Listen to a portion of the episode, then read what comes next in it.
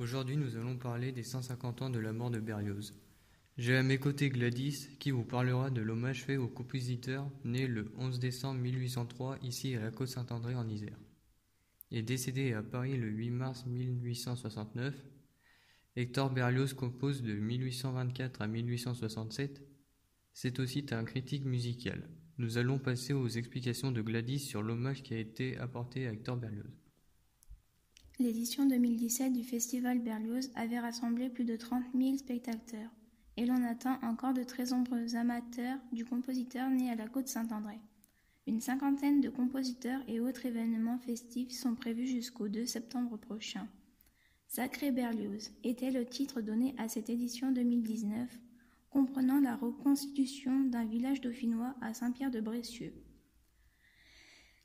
Au programme, c'est démonstration de métiers anciens, de la musique et des danses traditionnelles, et un grand bal a eu lieu.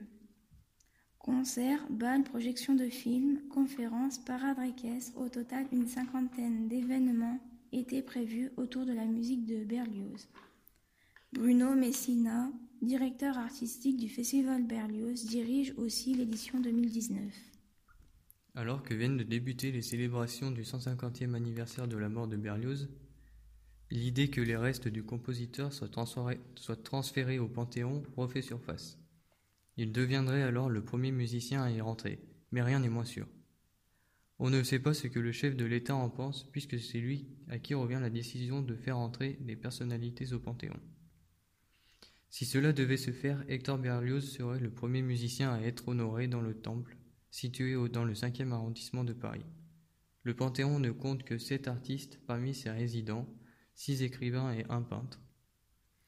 Merci pour tous vos projets et nous allons nous arrêter là, car c'est la fin de la radio. Merci de nous avoir suivis. Nous nous retrouvons la semaine prochaine.